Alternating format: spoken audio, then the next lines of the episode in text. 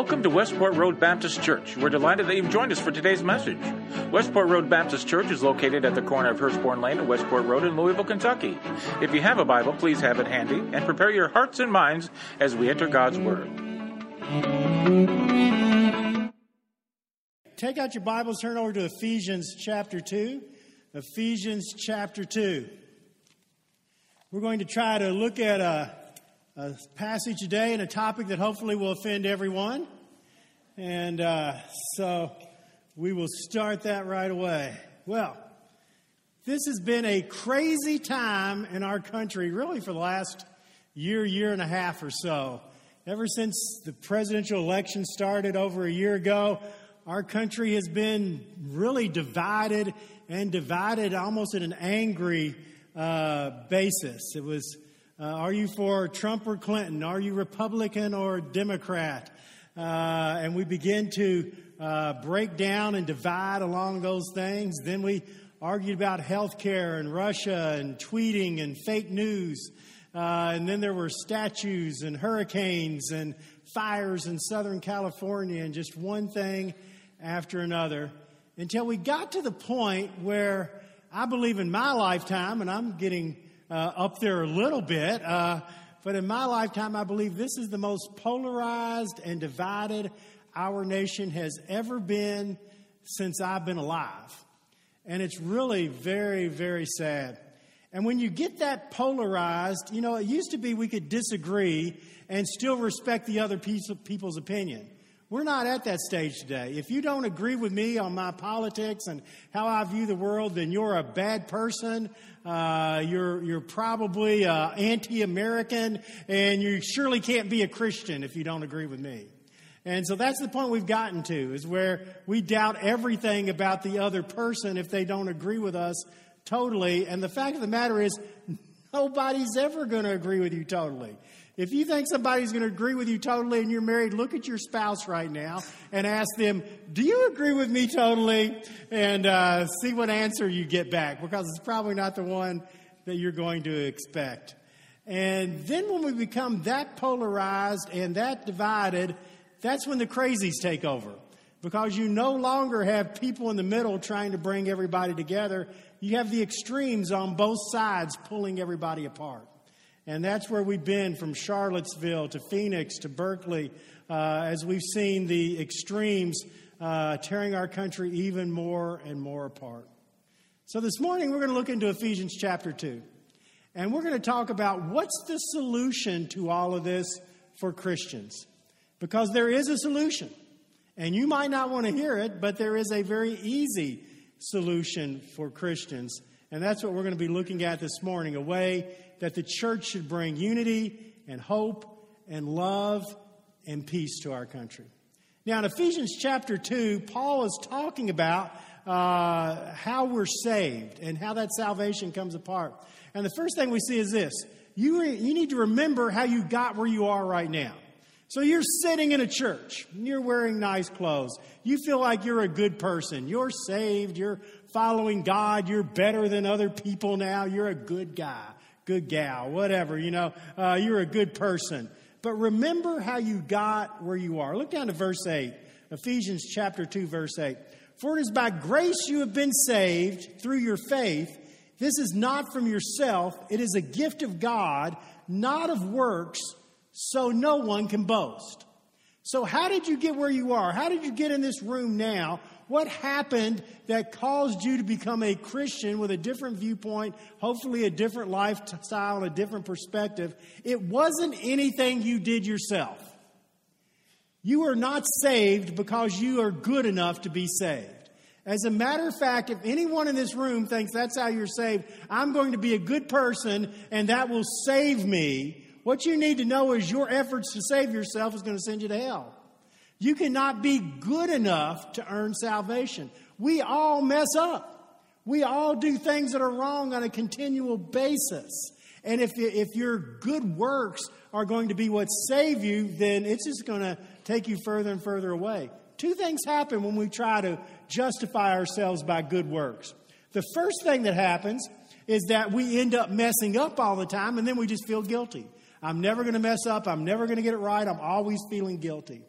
The second thing that happens is every once in a while you'll get it right for a couple of weeks. And when you get it right for a couple of weeks, then you start feeling like, well, I'm just better than everybody else. I'm good and none of the rest of you are. It's a trap. Look back to verse 2 again. We're told very directly, or verse 8 again, we're told very directly at the end of, uh, at the end of verse 9, it's not by works. Your works cannot bring you to heaven. So if works can't do it, what if I believed all the right things? What if I said, okay, I'm going to go to heaven because I believe all the right stuff? Well, that's not going to happen either. Because in 1 Corinthians 13, Paul, who probably understood a little bit more about the Bible than we do, Paul said, The best I can do is look through a glass darkly when it comes to God. I don't understand nearly uh, as much as I should. So none of us are going to understand everything about God. God is infinite and all powerful and almighty. So if you think that the way you're going to be saved is by believing all the right things, well, God's going to constantly be challenging you and testing you and revealing to you. It's never going to work that way. So then, how are we saved? Remember uh, how it happened. Verse 8 It is by grace that you have been saved through faith, a gift of God, not of works. No one can boast. God gave you a free gift. When you did not deserve it, when you didn't believe the right things, when you weren't living the kind of life you should have lived, Jesus died on the cross to forgive you of your sins. So we begin to say, okay, then, how did I get where I am? It was a free gift of God. That's what grace means. God gave me an undeserved free gift simply because He loved me. And that's how you're saved. That's how we got where we are now. Not our good works, not our right beliefs, but Jesus dying on the cross to forgive us when we didn't deserve it. That's how we got where we are. You know, uh, we had a special prayer time a few minutes ago for Texas, uh, and uh, as we were praying, it made me think about J.J. Watts. And J.J. Uh, Watts, uh, I don't know if you, you've seen what he did, but right when everything first came about with the hurricane, he said, You know, I realize that I'm only the person I am today, have the money I have today, and the fame I have today because I played for the Houston Texans. And he said, So I really appreciate that. And so I'm going to try to raise a half a million dollars for hurricane relief. Well, guess how much he's raised now? Over $10 million. It just kept coming in and coming in and coming in. But it all started with I know how I got where I am, and it's not by me doing something, it's by other people. That's how you got where you are in Christ. That brings us to the second thing.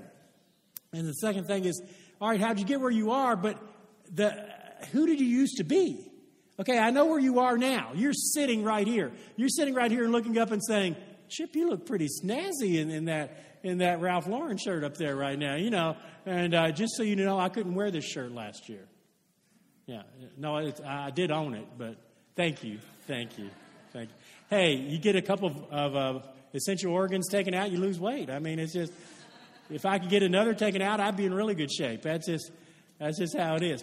So, how did who did you used to be? Look down to verse eleven. Therefore, remember that formerly you who are Gentiles by birth and called uncircumcised by those who call themselves circumcision, which is done in the body by human hands, remember that at that time you were separate from Christ, excluded from citizenship in Israel, foreigners to the covenant of the promise, without hope and without God in the world. Wow.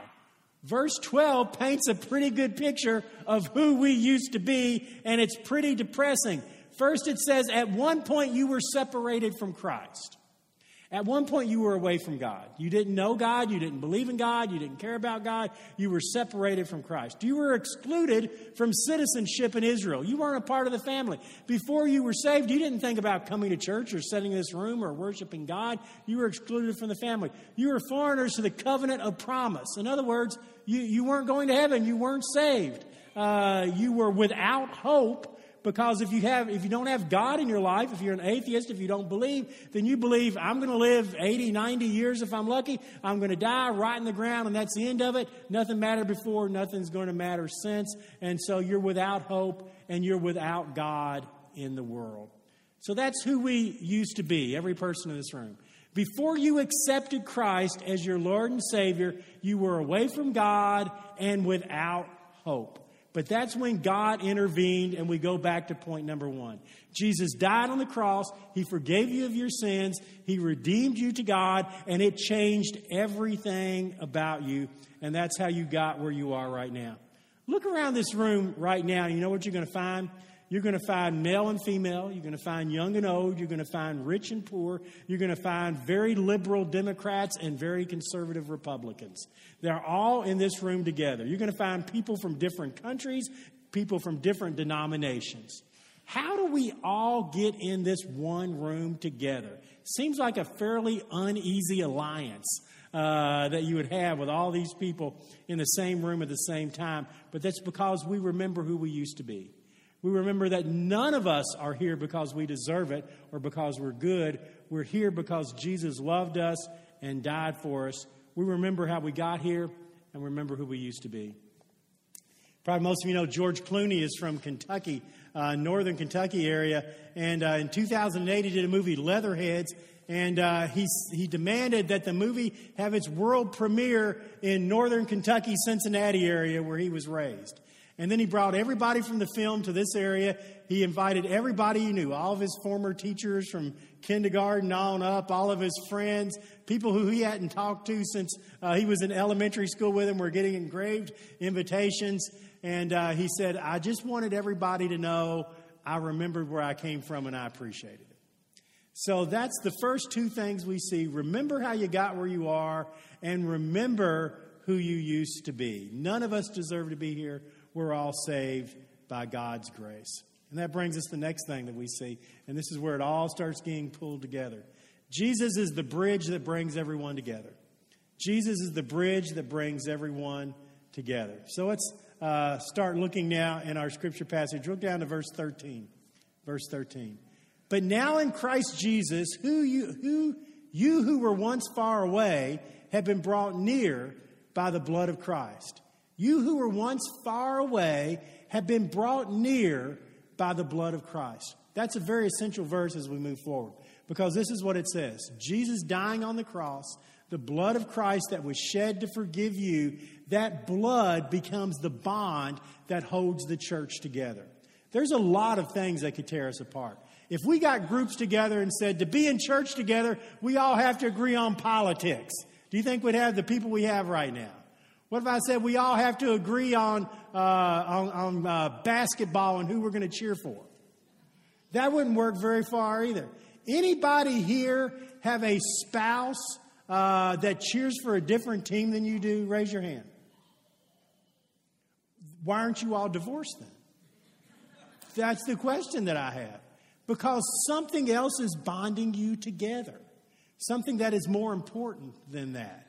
And we're told here that it's the blood of Jesus that bonds us together. The blood of Jesus becomes the super glue that puts various diverse people with nothing in common at all in a room as brothers and sisters. And it holds us together. Keep reading verse 14.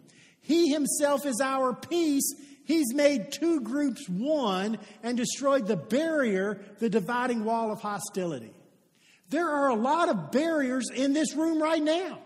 There are a million things that could separate us, but He has become our peace through His sacrifice, and He's made us one people.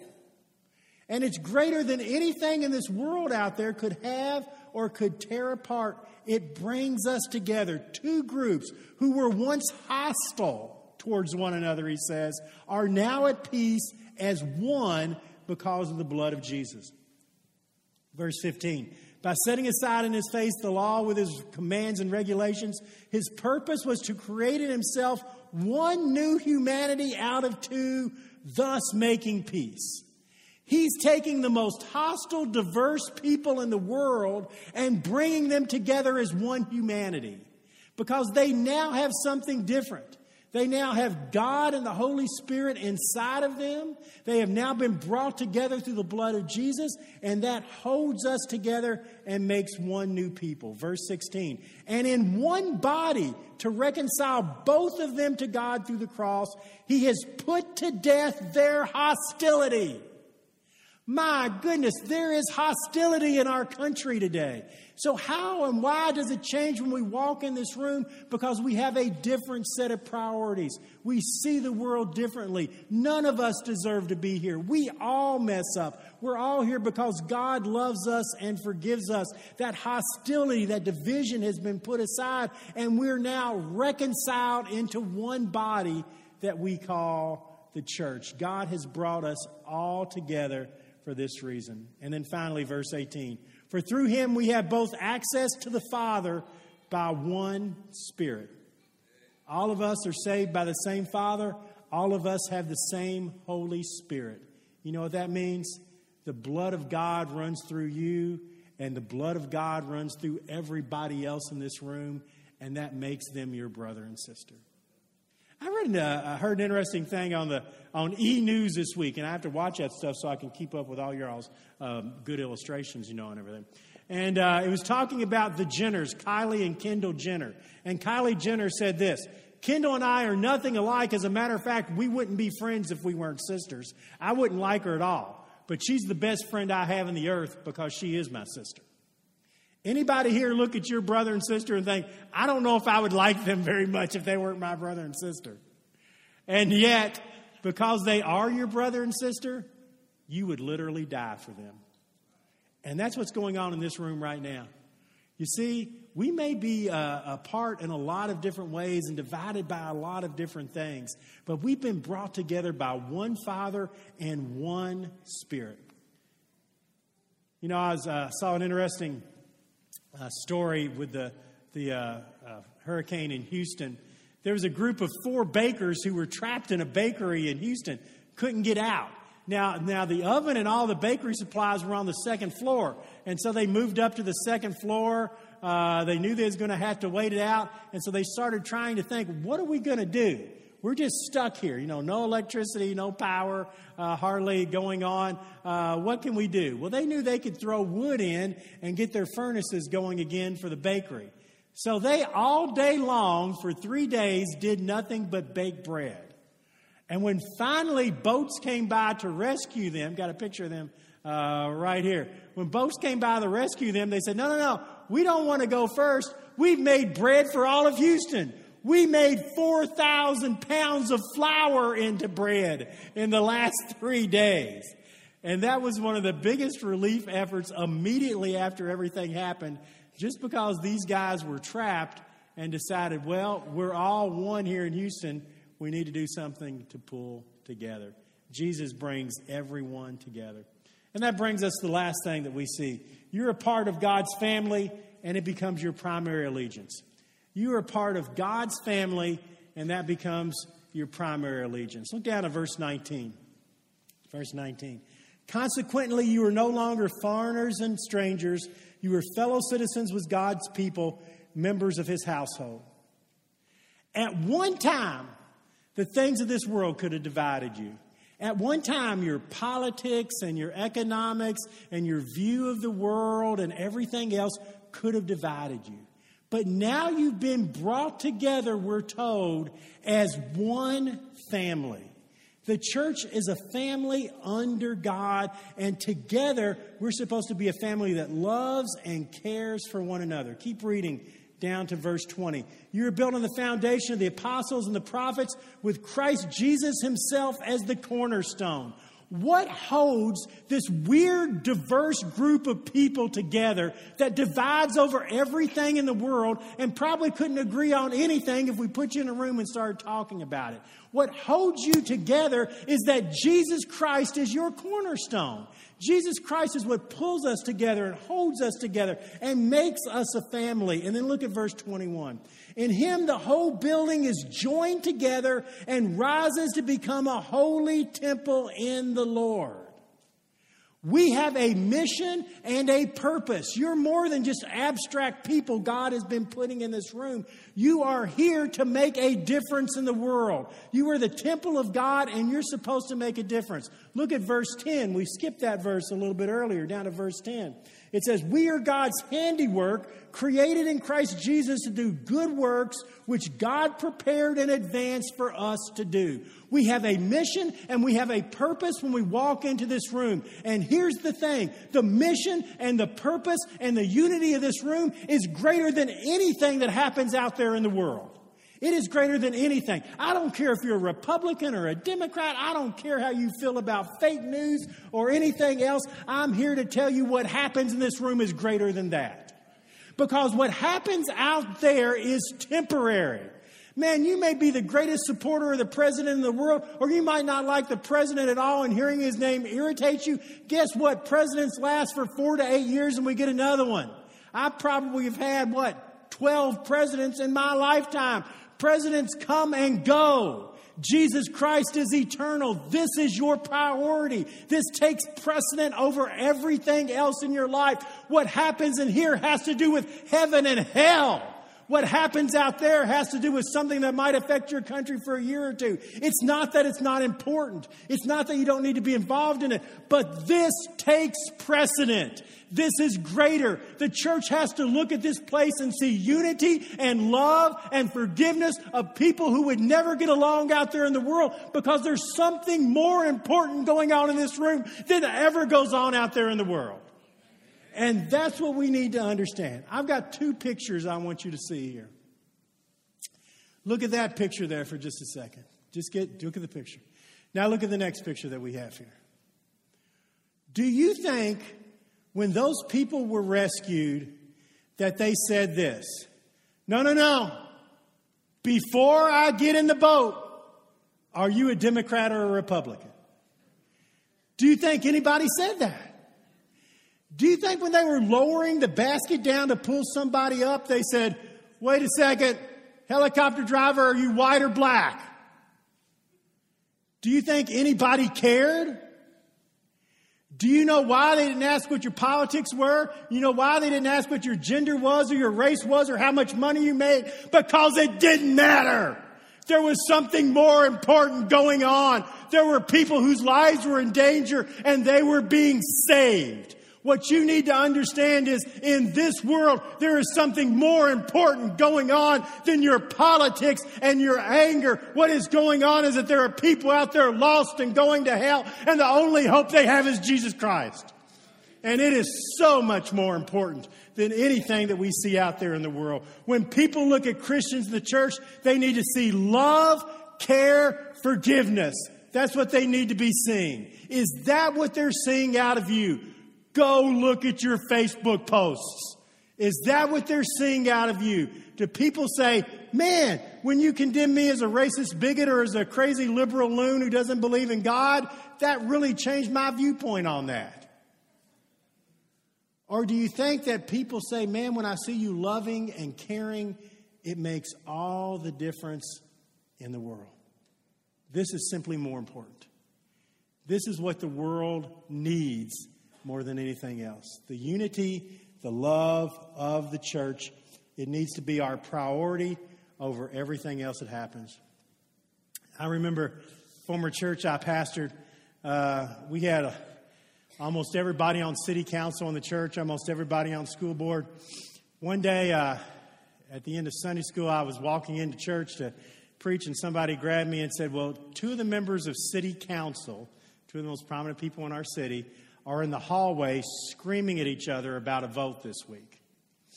And I said, okay, I'll see. Now you got to remember, I'm in my 20s at this time. You know, these are two very important people. I'll walk down the hallway, and they uh, people are gathered around, and they're screaming at each other in the hallway. And I just kind of didn't behave, you know, as well as I could have. And I said, stop it, just stop it. And then they both looked at me, and I said, I don't care what happened at the city council meeting. This is more important and you need to stop it. And then I turned around and went back in the sanctuary. A few minutes later, they came up on the podium before I was going to preach, and I thought, oh no, this ain't going to go good.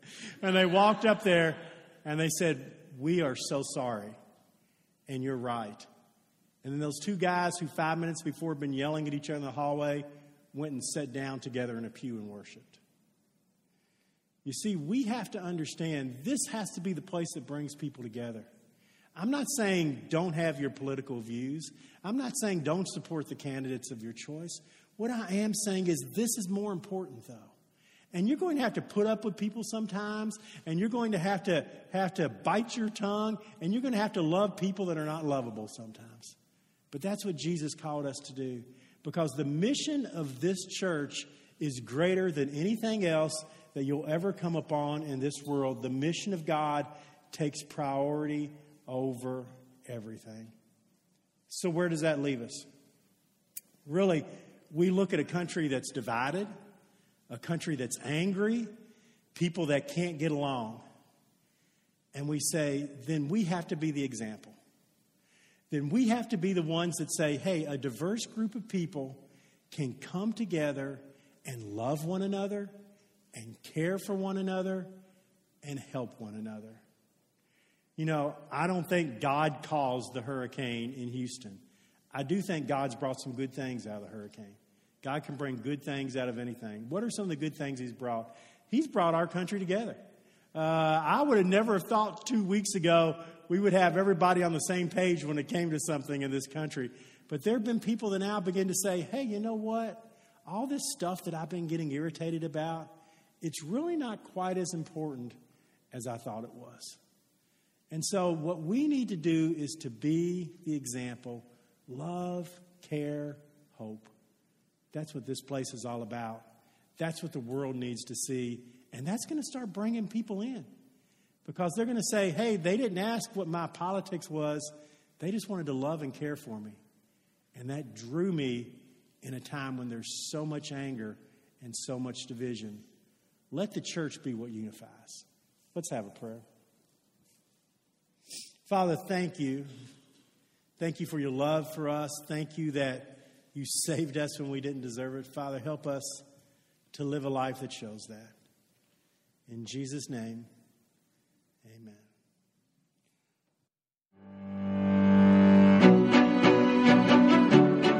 hope you enjoyed today's lesson and that it spoke to you. If you have prayer needs or want more information about us, we invite you to stop by our website, mywrbc.org, and click on Contact.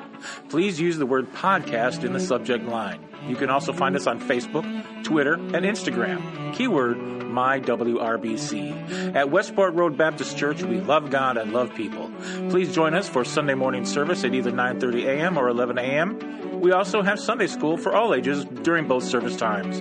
Thanks again for listening and join us next week for another message from God's Word.